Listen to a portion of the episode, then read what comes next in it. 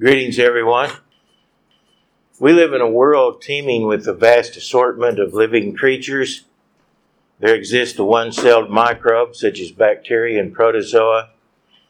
There are invisibly small microscopic creatures that, nevertheless, under powerful magnification, show complex and intricate design. On the other end of the scale are huge blue whales, which may be 100 feet long and weigh as much as 115 tons. The earth is home to birds that soar miles above sea level and also to creatures that live in the deepest parts of the ocean. There are plants which produce flowers of exquisite beauty and fragrance, and others that look and smell like rotten meat. From space, Earth looks like a shimmering blue and white jewel. The Earth, unique among planets, is perfectly suited for life. Its uniqueness has been further highlighted by the Mariner, Viking, and Voyager spacecraft probes, which have shown the other planets to be completely hostile and forbidding to life. Why is the Earth such a uniquely living planet? Why is there such a teeming abundance and variety of life on Earth? Is it an accident? Or is it planned and is there a purpose behind it? If there is a purpose, what is it? These are some of the questions that I want to explore with you today. It's important that you understand that, in my estimation, there is no real evidence for the theory of evolution as espoused by Charles Darwin and others. In fact, the theory flies in the face of considerable evidence. I believe that those who believe in evolution do so in spite of, not because of, the many physical evidences concerning the origin and history of life on the earth. In today's sermon, we're going to examine some of the factors weighing against evolution, and we're going to take a look at the testimony of God's Word concerning the matter of creation. And I hope we'll come to a better understanding of some of the principles and purposes according to which God works, which are manifested both in His Word and in the physical creation. First, let's ask if the Bible deals directly with the concept of evolution itself. It may surprise you to know that it does, even though we shouldn't really be surprised because the concept of evolution is nothing new. It is, in fact, very ancient.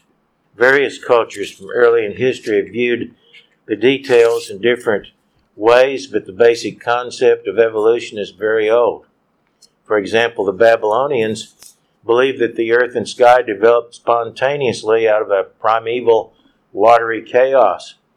Although the Babylonians personified the earth and sky and other physical manifestations by giving them names and referring to them as gods, their system nevertheless is one which is often driven by a blind evolutionary force, or you might say by fate.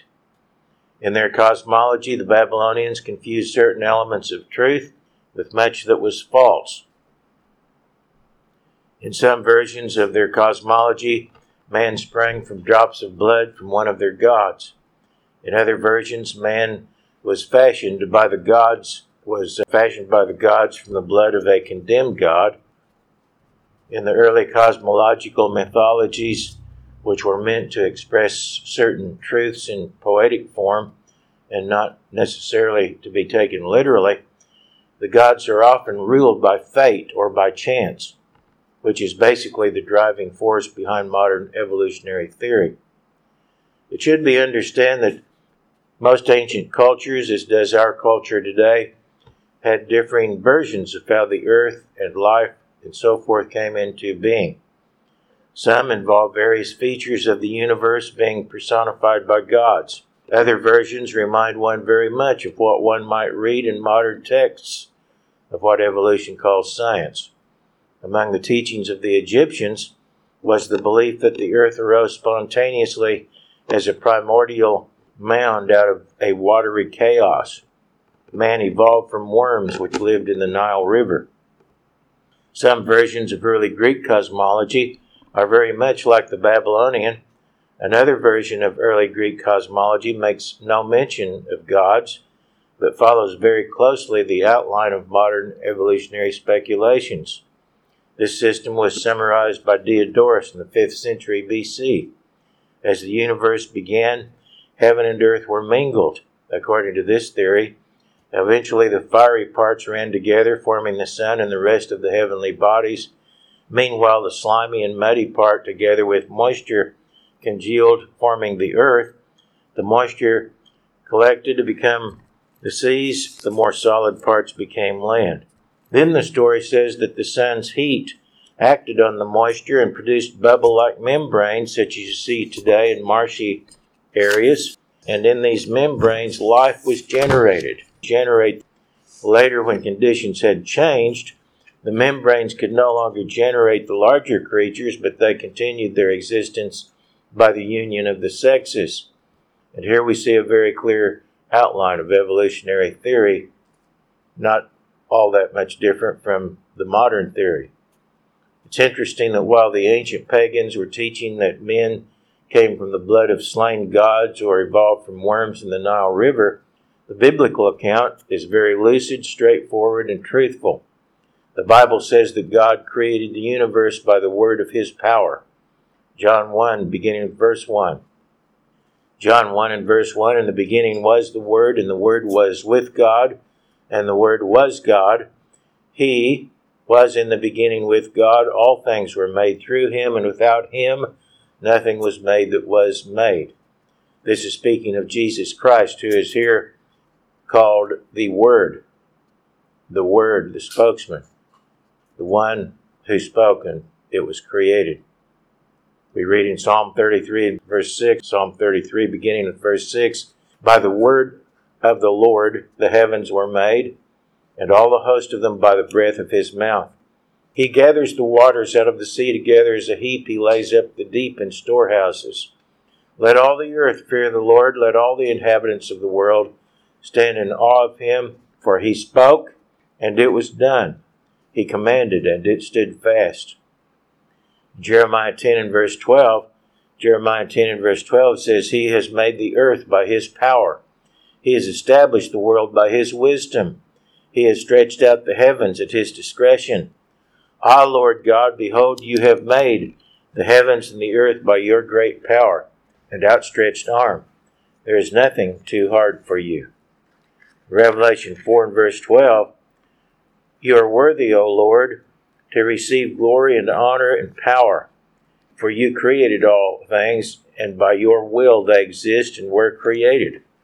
In Hebrews 1, Beginning verse 1, it says, God, who at various times and in various ways spoke in time past to the fathers by the prophets, has in these last days spoken to us by his Son, whom he appointed heir of all things, through whom also he made the worlds, who being the brightness of his glory and the express image of his person, by the way, the worlds here could be translated ages, who being the brightness of his glory and the express image of his person, and upholding all things by the word of his power.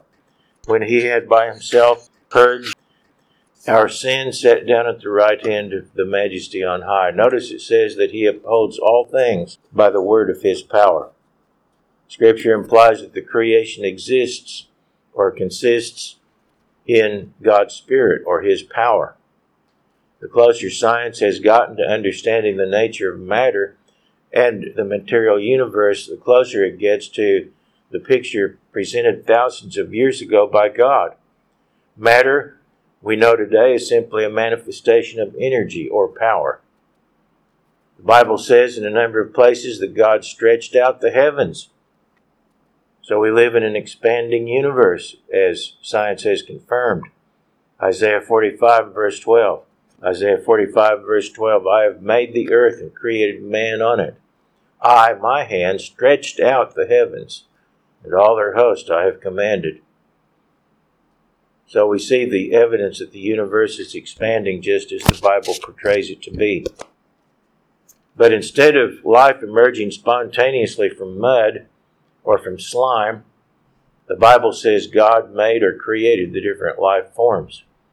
And by the way, that's essentially the modern theory is that life spontaneously emerged from mud or slime. Scripture says that God created the different life forms, and as we learn more about the nature and complexity of life, it becomes more and more apparent that life could have come into existence only by being created.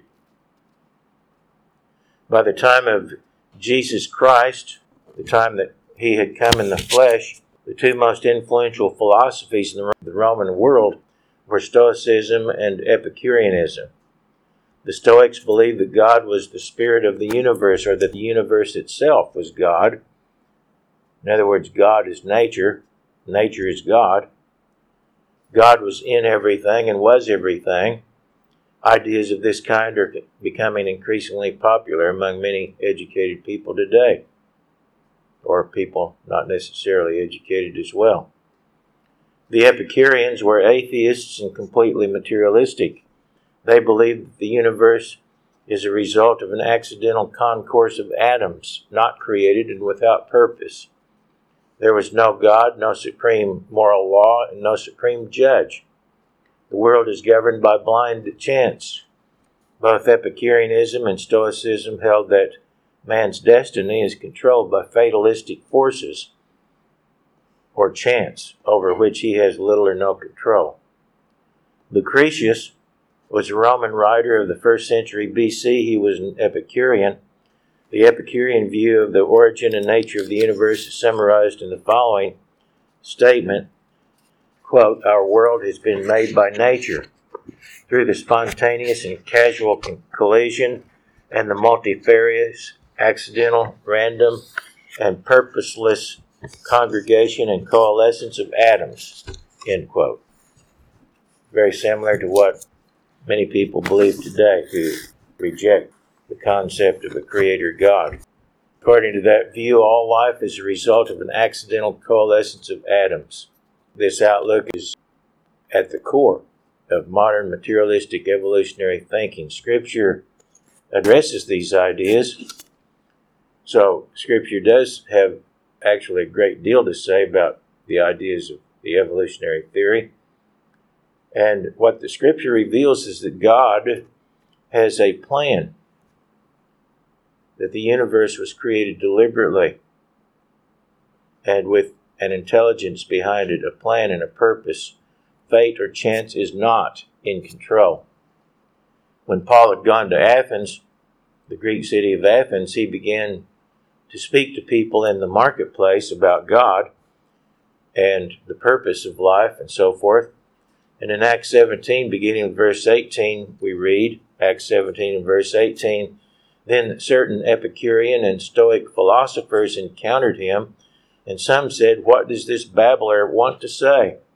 Others said, He seems to be a proclaimer of foreign gods, because he preached to them Jesus and the resurrection. And they took him and brought him to the Areopagus, or Mars Hill, saying, May we know what this new doctrine is of which you speak, for you are bringing some strange things to our ears. Therefore, we want to know what these things mean. For all the Athenians and the foreigners who were there spent their time in nothing else but either to tell or to hear some new thing. Then Paul stood in the midst of the Areopagus and said, Men of Athens, I perceive that in all things you are very religious. For as I was passing through and considering the objects of your worship, I even found an altar to this inscription, to the unknown God. Therefore, the one whom you worship without knowing him, I proclaim to you God who made the world and everything in it, since he is Lord of heaven and earth, does not dwell in temples made with hands. Nor is he worshipped with men's hands as though he needed anything, since he gives to all life, breath, and all things. And he has made from one blood every nation of men to dwell on the face of the earth.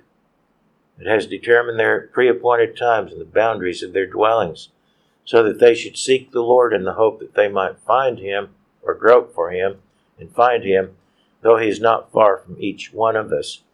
For in him we live and move and have our being as also some of your own poets have said, for we are also his offspring. Therefore, since we are the offspring of God, we ought not to think that the divine nature is like gold or silver or stone, something shaped by art and man's devising. Truly, these times of ignorance God overlooked, but now commands all men everywhere to repent, because he has appointed a day on which he will judge the world in righteousness by the man whom he has ordained. He has given assurance of this to all by raising him from the dead. So, God, a living personal being, is in control, not blind chance. We read in Hebrews 11 and verse 3 Hebrews 11 and verse 3 By faith we understand that the worlds were framed by the Word of God, so that the things which were, are seen were not made of things which are visible. Again, this word worlds could be translated ages, because we've had a series of ages from the time creation began. Peter wrote in 2 Peter chapter 3 and verse 3, or beginning with verse 3. 2 Peter 3, verse 3 Scoffers will come in the last days, walking according to their own lusts, and saying, Where's the promise of his coming? For since the fathers fell asleep, all things continue as they were from the beginning of creation. For this they wilfully forget by, that by the word of God the heavens were of old, and the earth standing out of the water and in the water, by which the world that then existed perished being flooded with water. This is a brief history of how the present world, in this case cosmos, cosmos, the world as ordered and arranged, came to be. And it declares that what the, the world as it previously existed was destroyed by water. And all over the earth are sedimentary deposits that give testimony to the fact that previous world or worlds plural, were destroyed by water. The Bible allows that life on our earth was destroyed by water multiple times.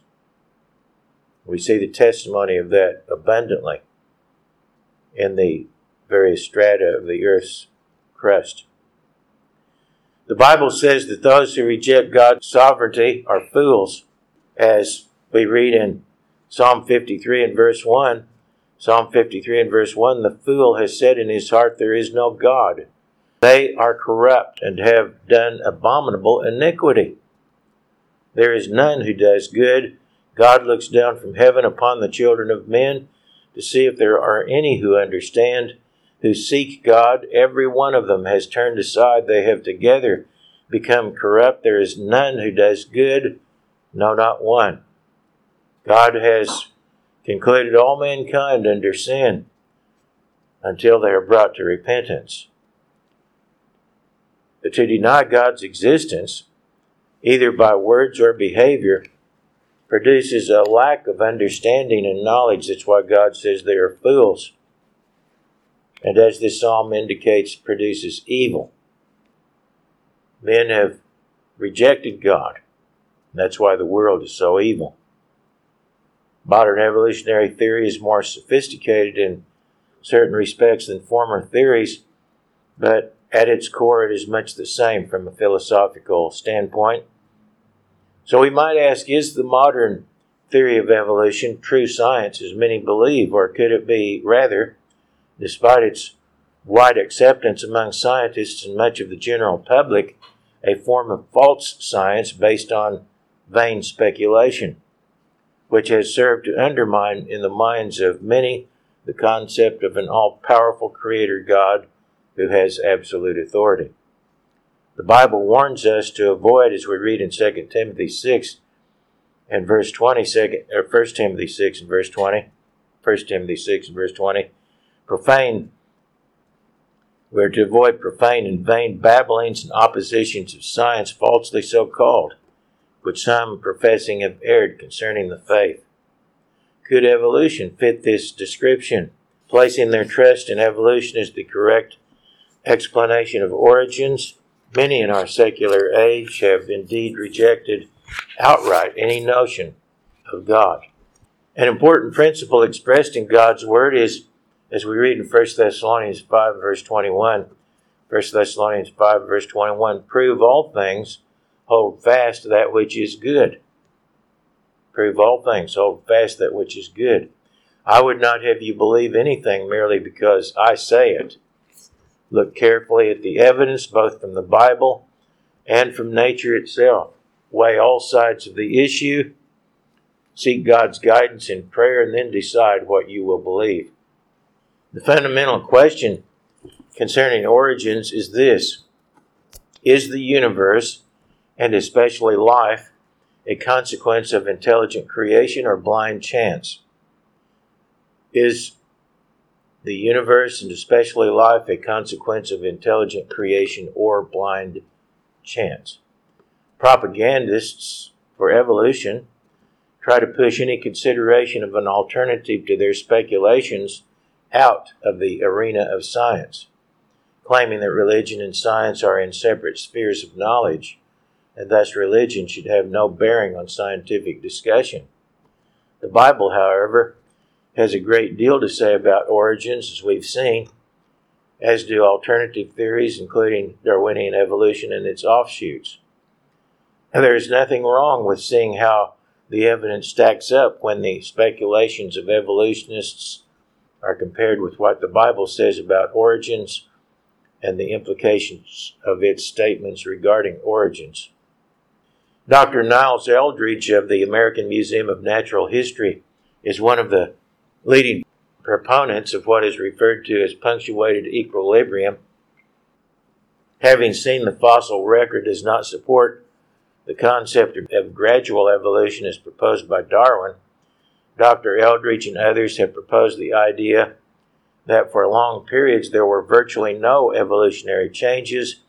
Then, very suddenly, major changes occur which produce much different life forms. Dr. Eldredge is a confirmed evolutionist.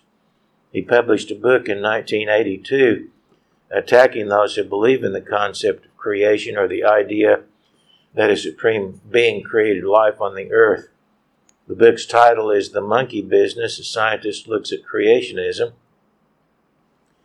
And some of what follows in my remarks is in reference to some of the major thrusts of his book, but also applies generally to the issue of whether life evolved of its own accord or was created by God. It's not unusual for propagandists for evolutionary theory to claim for themselves exclusive right to the mantle and authority of science and in effect attempt to silence opposition to evolutionary theory with ridicule. However, many creationists are very knowledgeable and accomplished scientists who have done an effective job of exposing the many weaknesses, fallacies, and contradictions in the theory of evolution. Generally, the criticisms of evolutionary assumptions by creationists are often right on the mark. Some proponents of creationism, however, but by no means all, fail to recognize that Genesis 1 is describing a reformation of the earth's surface and not, except in the very first verse, the original creation of the earth. This misunderstanding tends to weaken arguments for the creationist view in the eyes of those who are dubious of the idea that the earth is only 6,000 years old.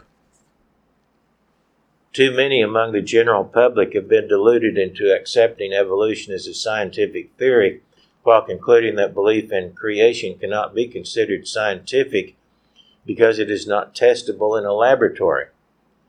However, it should be obvious that evolution as a proposed series of events occurring in the remote past is not testable in a laboratory either.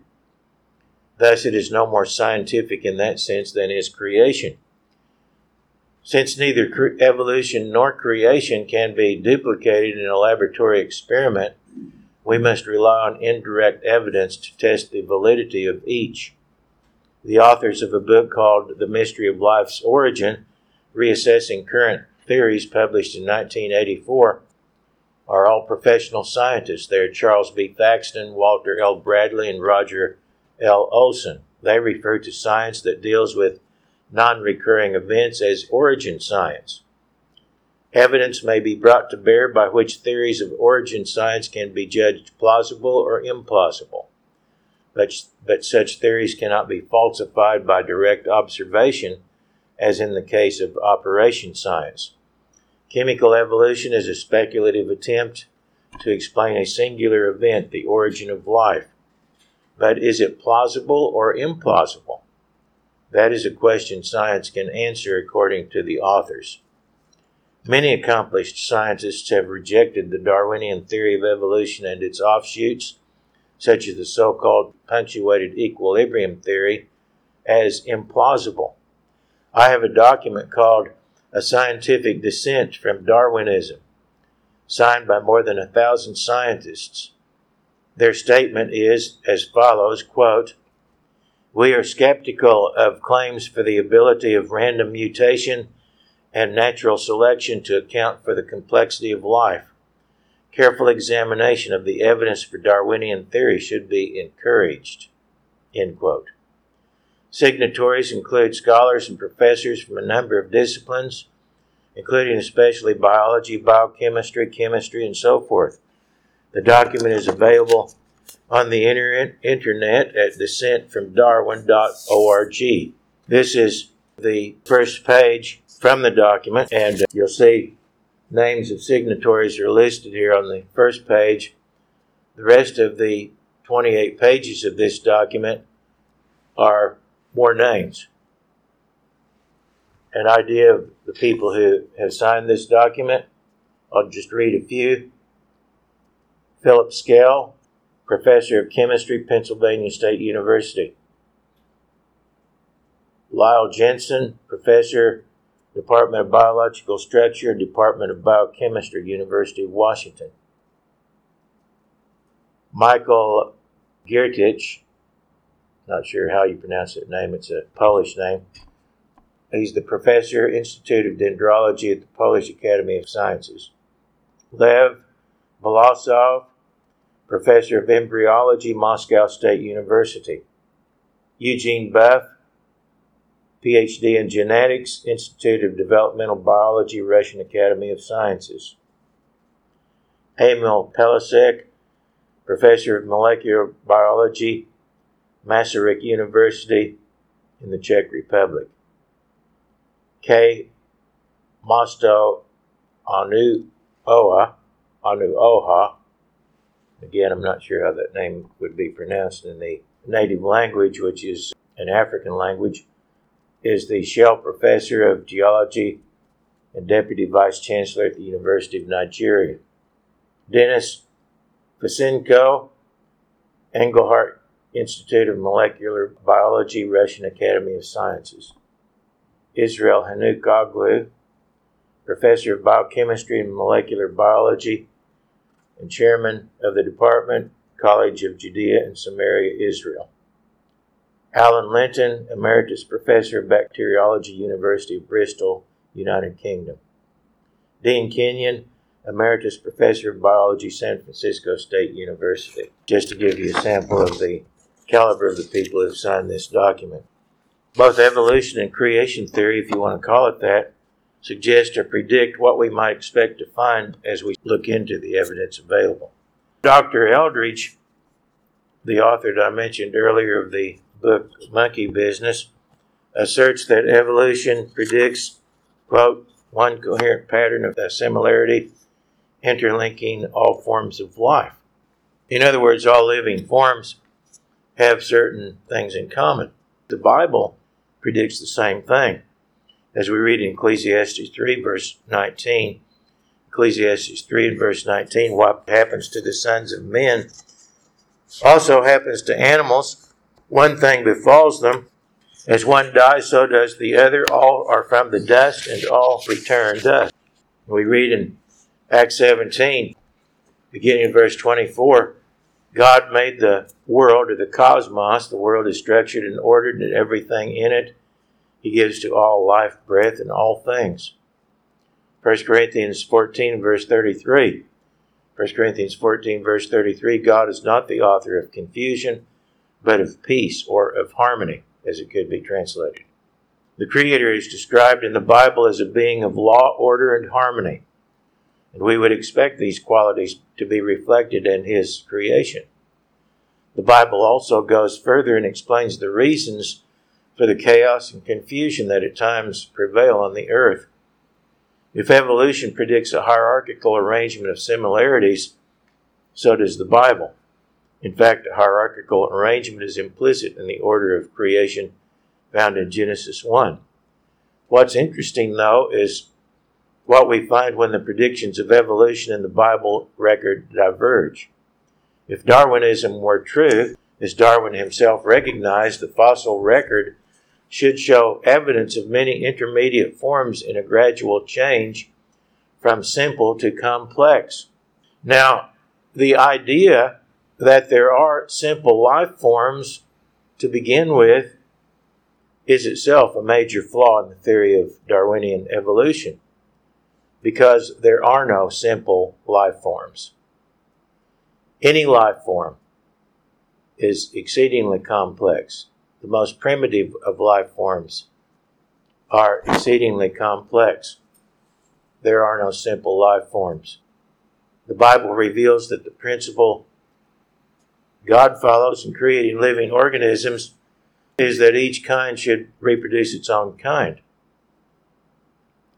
Thus, we would not expect to find transitional fossils among those buried if the Bible is an accurate record of what happened. After well over a hundred years of searching the fossil record since the publication of The Origin of Species in 1859, Darwin's Origin of the Species, which prediction has proven accurate? First, what about the claim that simpler forms of life appear in the fossil record earlier than more advanced forms, as though there was some kind of progression, which is some individuals have advanced that idea. Following is a statement from a college biology text called The Science of Biology by Paul B. Weisz. And in that book is a statement which is as follows quote, It is a very curious circumstance that rocks older than about 500 million years are so barren of fossils, whereas rocks younger than that not only are comparatively rich in them, but also include representatives of most major categories of organisms. Many hypotheses, he goes on to say, have been proposed to account for this sudden and simultaneous appearance of different fossil groups. Notice he says sudden and simultaneous appearance of different fossil groups, but to date, a satisfactory explanation has not been found. And it should be further noted, this is not a quote, but it should be further noted that as more and more fossils have been uncovered, all major categories of animal and plant life have now been found in the earliest fossil bearing rocks, the Cambrian. And that is a quote. Actually, a satisfactory explanation has been found, and it is found in the Bible, which would lead one to look for a sudden and simultaneous appearance of diverse life forms, because that's how the Bible says things were done. It, it almost uh, literally screams creation. Evolution, however, has a real problem with fossil evidence since it does not show the gradual progression from simple to complex that the theory predicts. It is true that a small number of single celled fossils have been found in rocks dated much older by evolutionists. However, the evidence does not at all suggest that these evolved in, into any higher or more complex organisms. In fact, what are believed by evolutionists to be the oldest known fossils found in rocks they claim are 3 billion 800 million years old, quote, are morphologically identical to modern yeasts. Are morphologically identical to modern yeasts. So that's not much help for evolution. What it tells us is that whenever yeast came into being, they pretty much stayed the same ever since then. They haven't evolved into something else. It's worth noting, too, that the rocks contain no trace. These rocks that are supposed to be the oldest contain no trace of the proposed prebiotic soup that supposedly led to the first organisms, which, if that prebiotic soup existed, should have left, according to a book titled Origin and Development of Living Systems Origin and Development of Living Systems by Brooks and Shaw. If that prebiotic soup actually existed, it should have left, quote, either massive sediments containing enormous amounts of the various nitrogenous organic compounds, or alternatively, in much metamorphosed sediments, we should find vast amounts of nitrogenous cokes.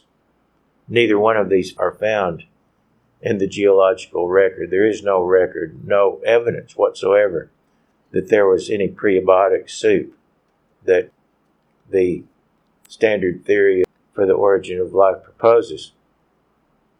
The lack of transitional forms in the fossil record, contrary to what Darwinism predicts, is in fact the very reason that punctuated equilibrium theory has recently become popular among evolutionists. The theory of evolution failed to accurately predict what would be found in the fossil record. As was stated in a Newsweek article on punctuated equilibrium, which is a warmed over version of the 1940s hopeful monster theory, the article Newsweek article published November 3, 1980, states, quote, Evidence from fossils now points overwhelmingly away from the classical Darwinism which most Americans learned in high school. Evidence from fossils now points overwhelmingly away from the classical Darwinism which most Americans learned in high school.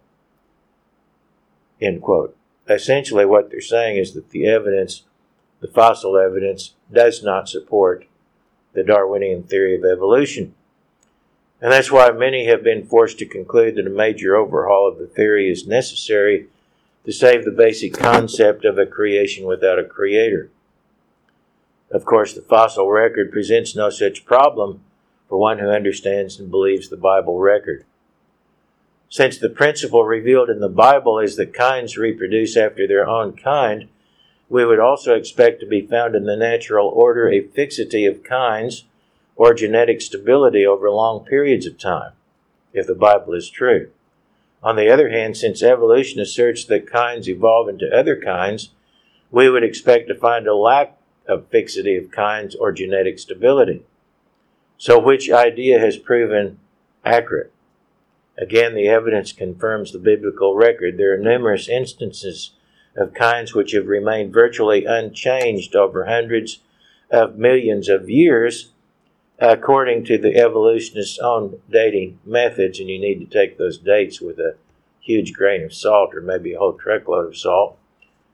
But uh, according to their dating methods, there are numerous instances of kinds which have remained virtually unchanged over hundreds of millions of years. In a book called Evolution from Space by eminent scientists Fred Hoyle and Chandra Wickramasinghe, they give examples of fossil insects to show the fixity of, of kinds. And uh, this is a quotation from that book.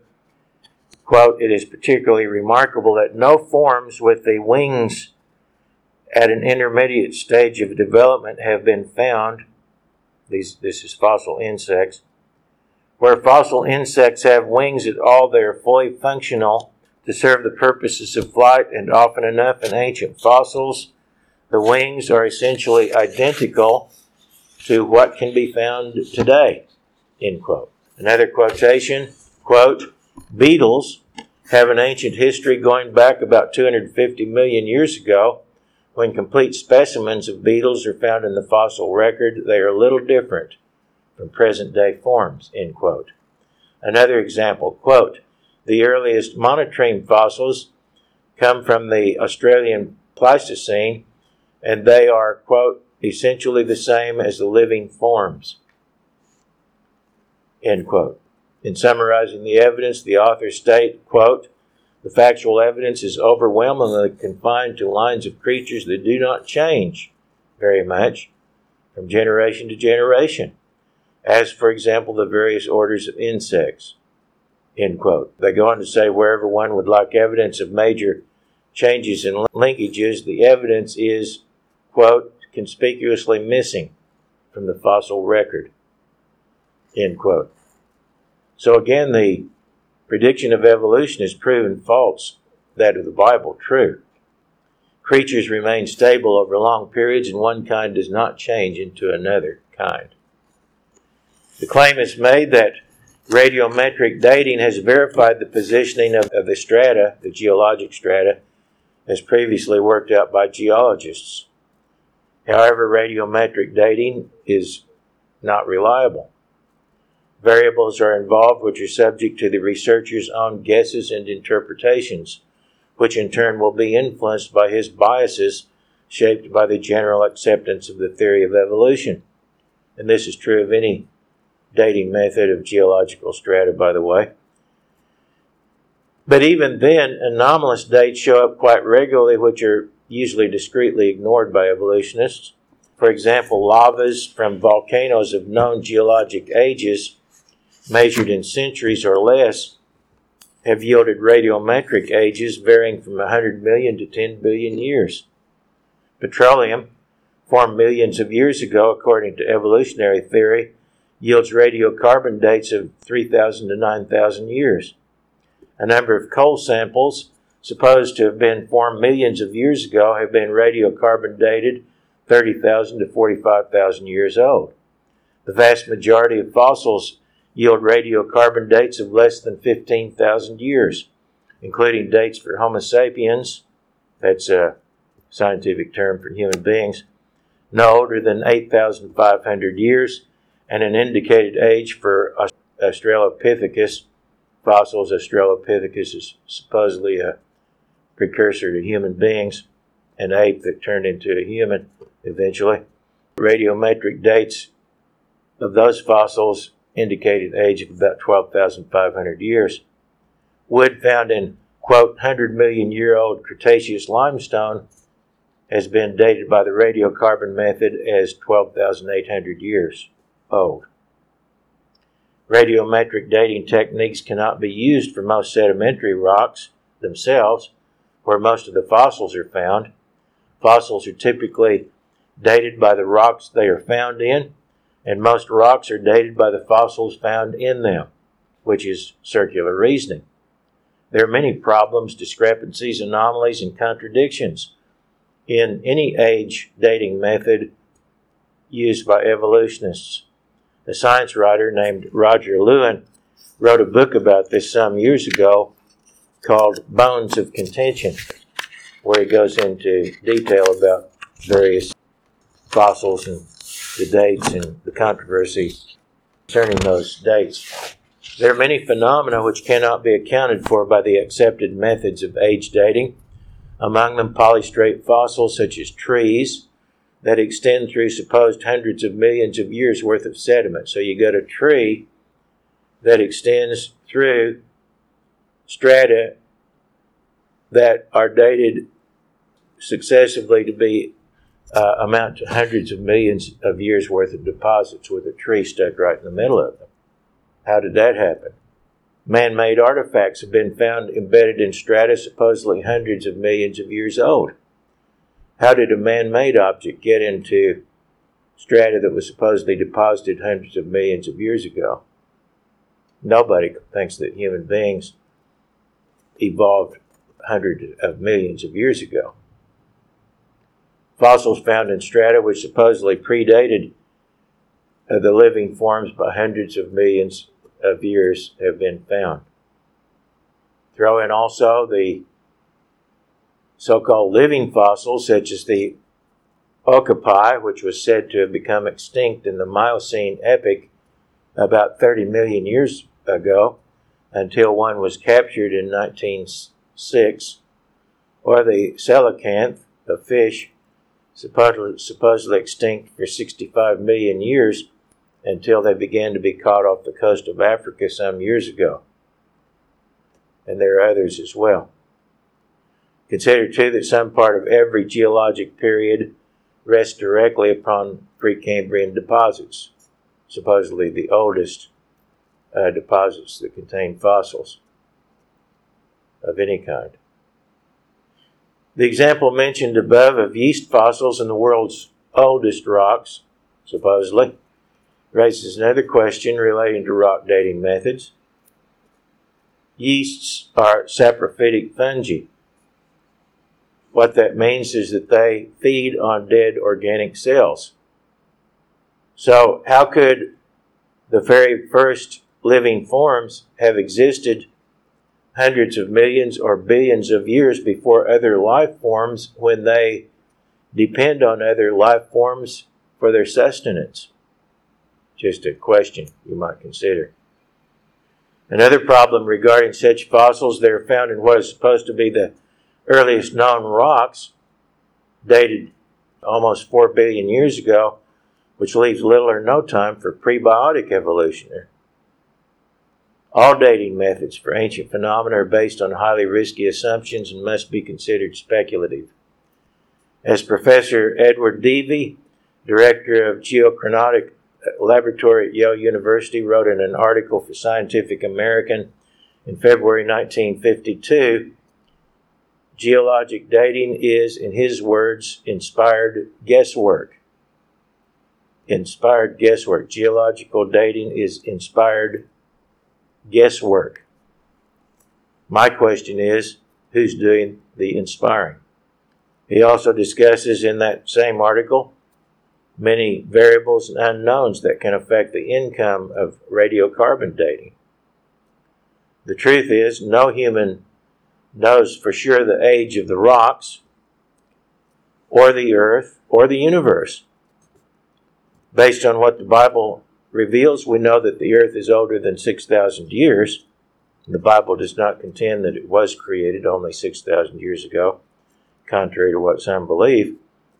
But how much older than that is anybody's guess. As we said, it's just guesswork. Now, is there anything really to punctuated equilibrium or the idea of sudden evolutionary leaps as in the theory that we mentioned earlier. Norman Macbeth is a critic of evolution, although he is not a creationist, but he is also a critic of evolution, and he is author of a book titled Darwin Retired An Appeal to Reason. In an interview published in Towards magazine in the spring of 1982, he characterized the concept of punctuated equilibrium as, in his words, a pipe dream, a counsel of despair, a wild hope. End quote. He stated that the very fact evolutionists have to invoke such a concept indicates, quote, they are in a condition of bankruptcy.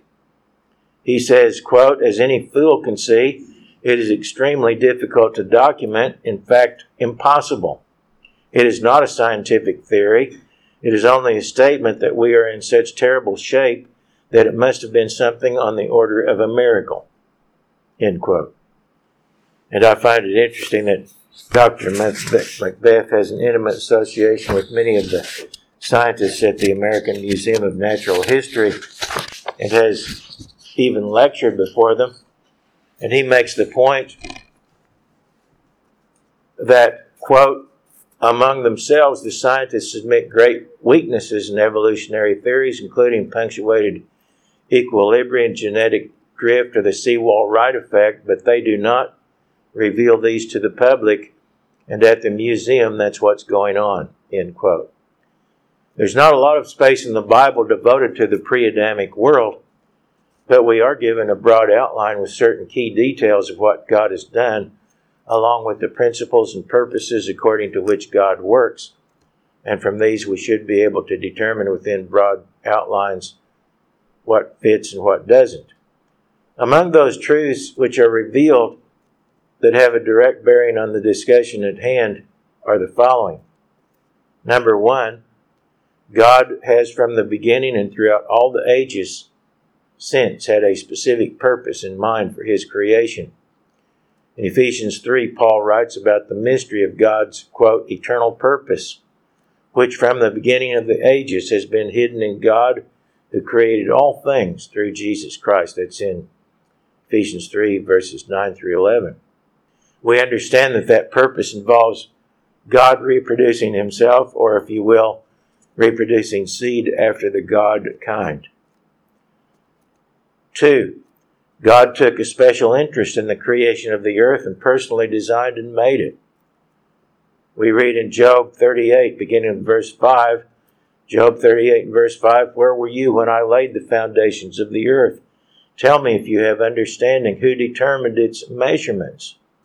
Surely you know, or who has stretched the line upon it? To what were its foundations founded? Who laid its cornerstone?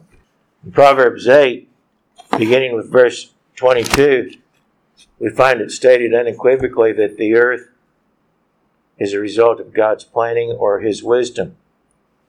Proverbs 8, beginning with verse 22. This is wisdom, metaphorically speaking. Proverbs 8, verse 22 The Lord possessed me at the beginning of His way, before His works of old. I have been established from everlasting, from the beginning, before there was ever an earth. When there no, were no depths, I was brought forth. When there no, were no fountains abounding with water. Before the mountains were settled, before the hills, I was brought forth.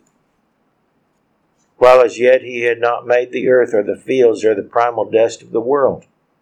When he prepared the heavens, and notice that he made a primal dust of the world, which is interesting. Verse 27 When he prepared the heavens, I was there. When he drew a circle in the face of the deep. When he established the clouds above. When he strengthened the fountains of the deep. When he assigned to the sea its limits so that the waters would not transgress his command. When he marked out the foundations of the earth. Then I was beside him as a master craftsman. I was daily his delight, rejoicing always before him rejoicing in his inhabited world, and my delight was with the sons of men. What this tells us is that there is an intelligence behind the creation of the universe and the world that we live on or in. In Isaiah 40 and verse 12, Isaiah 40 and verse 12, we are asked who calculated the dust of the earth in a measure, weighed the mountains in scales and the hills in a balance that the Earth's features, its size, shape, tilt, distance from the sun, chemical composition, and so forth, make it an ideal habitat for organic life, is, according to the Bible, no accident. It was all carefully planned, arranged, and brought into being by God. Third, God is the source and sustainer of life. We read in Acts 17, verse 24 Acts 17, verse 24 God, who made the world and everything in it, gives to all life, breath, and all things. Speaking of the living creatures of the earth, Job spoke in Job 12, beginning with verse 9 The hand of the Lord has done this, in whose hand is the life of every living thing. A number of scriptures tell us that God is the designer and sustainer of the living things of the earth in Psalm 104, beginning with verse 24, we read, The earth is full of your possessions, this great and wide sea in which are innumerable teeming things, living things, both small and great. These all wait for you, that you may give them their food in due season. What you give them, they gather in. You open your hand, they are filled with good. You hide your face, they are troubled. You take away their breath, they die and return to their dust. You send forth your spirit, they are created, and you renew the face of the earth. Notice that here is a reference to mass destruction and then massive renewal. And that's the picture found in the book of Genesis of the pre Adamic world and the renewal described in Genesis 1. And there may have been multiple mass extinctions of life in the history of the earth, and then renewals of life through God's creative power. Yet another scripture reveals that all life on earth is utterly dependent on God. Job 34, beginning of verse 13. Who gave him charge over the earth, or who appointed him over the whole world? If he should set his heart on it, if he should gather to himself his spirit and his breath, all flesh would perish together. Four, in its design, the physical creation reflects God's eternal purpose. Among the ways in which it does so is that God specifically designed and created organic life so that any individual of each kind or family is formed according to the peculiar characteristics inherent in the seed or life germ of its own kind. Various scientists have written in recent years about the information content, the makeup of living cells, and especially the set of instructions or genetic code, the genome, that determines the peculiar characteristics of each individual life form.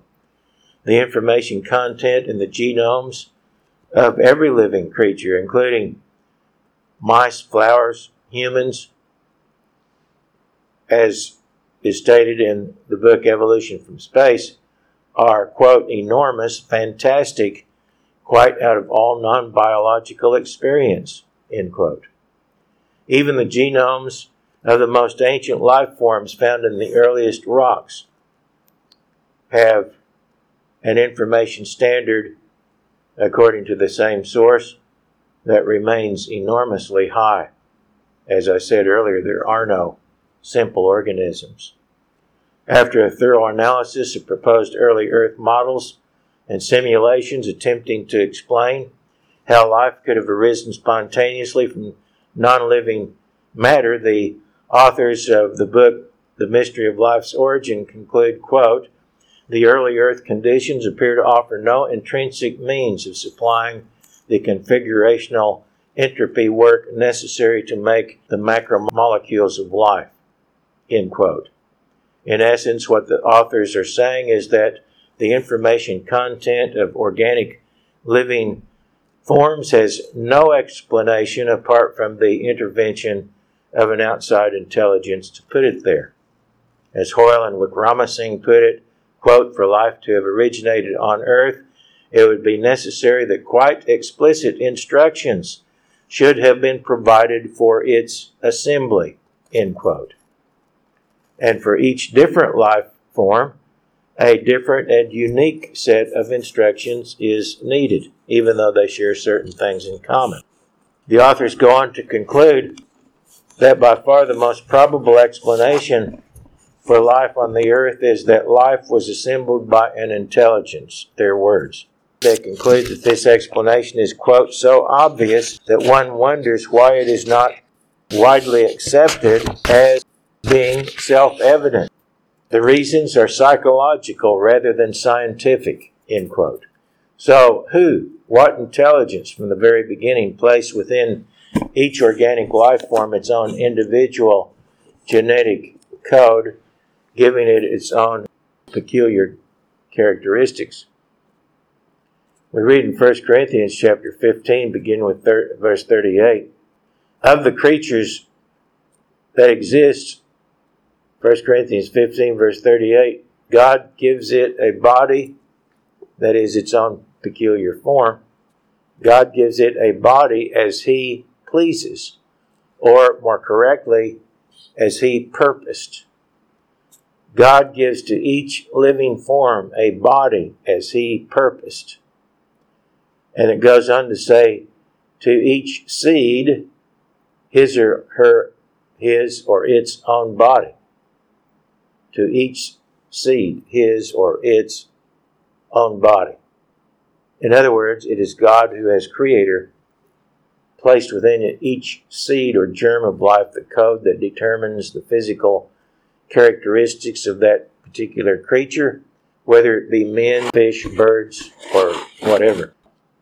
And very interestingly, Paul is using this analogy of the seed containing in code the form of the creature that shall arise out of it to show how we, as the seed of God, shall bear the image of God in heaven, whose spiritual seed we are. As he goes on to write in 1 Corinthians 15 and verse 49, and as we have borne the image of the man of dust, we shall also bear the image of the heavenly man. We bear the image of Adam because we are his descendants. One generation to the next, and God is placing in us a spiritual seed. And we're being formed in the image of Christ through the Spirit of God to be born into the kingdom of God as sons in His kingdom. I've already discussed evidence that creatures remain true to form generation after generation, whether existing before or after Adam, allowing for limited variations within family groups. And I believe these biblical and scientific evidences rule out absolutely any consideration of the possibility of organic macroevolution either before or after Adam. In other words, that chance produces the living creatures that exist on the earth. I'm convinced that a genuine knowledge of and belief in what the Bible teaches about divine creation does not permit us to be neutral about organic evolution as conceived by Darwin, Huxley, Gould, and their ilk. It is a philosophy emanating from and propagating a lawless spirit, a hostile spirit. An attitude toward God, as even a cursory review, review of their writings will clearly reveal. From a historical point of view, evolution is an attack in the name of science against the very concept of God as creator. It is deliberately intended to undermine the testimony of Scripture. The evidence of intelligent design in nature should be unmistakable to any rational person. In fact, I consider it to be one of the most powerful proofs of God's existence. And it is a proof that is taken for granted in the Bible itself, as the following scriptures demonstrate. Romans 1, beginning with verse 19. Romans 1, verse 19 What may, may be known of God is manifest or revealed in or among them, for God has shown it to them. For since the creation of the world, his invisible attributes are clearly seen, being understood by the things that are made, even his eternal power, Godhead, so that they are without excuse. And also Isaiah 40 and verse 25 To whom will you liken me? Or to whom shall I be equal? Says the Holy One. Lift up your eyes on high and see who has created these things.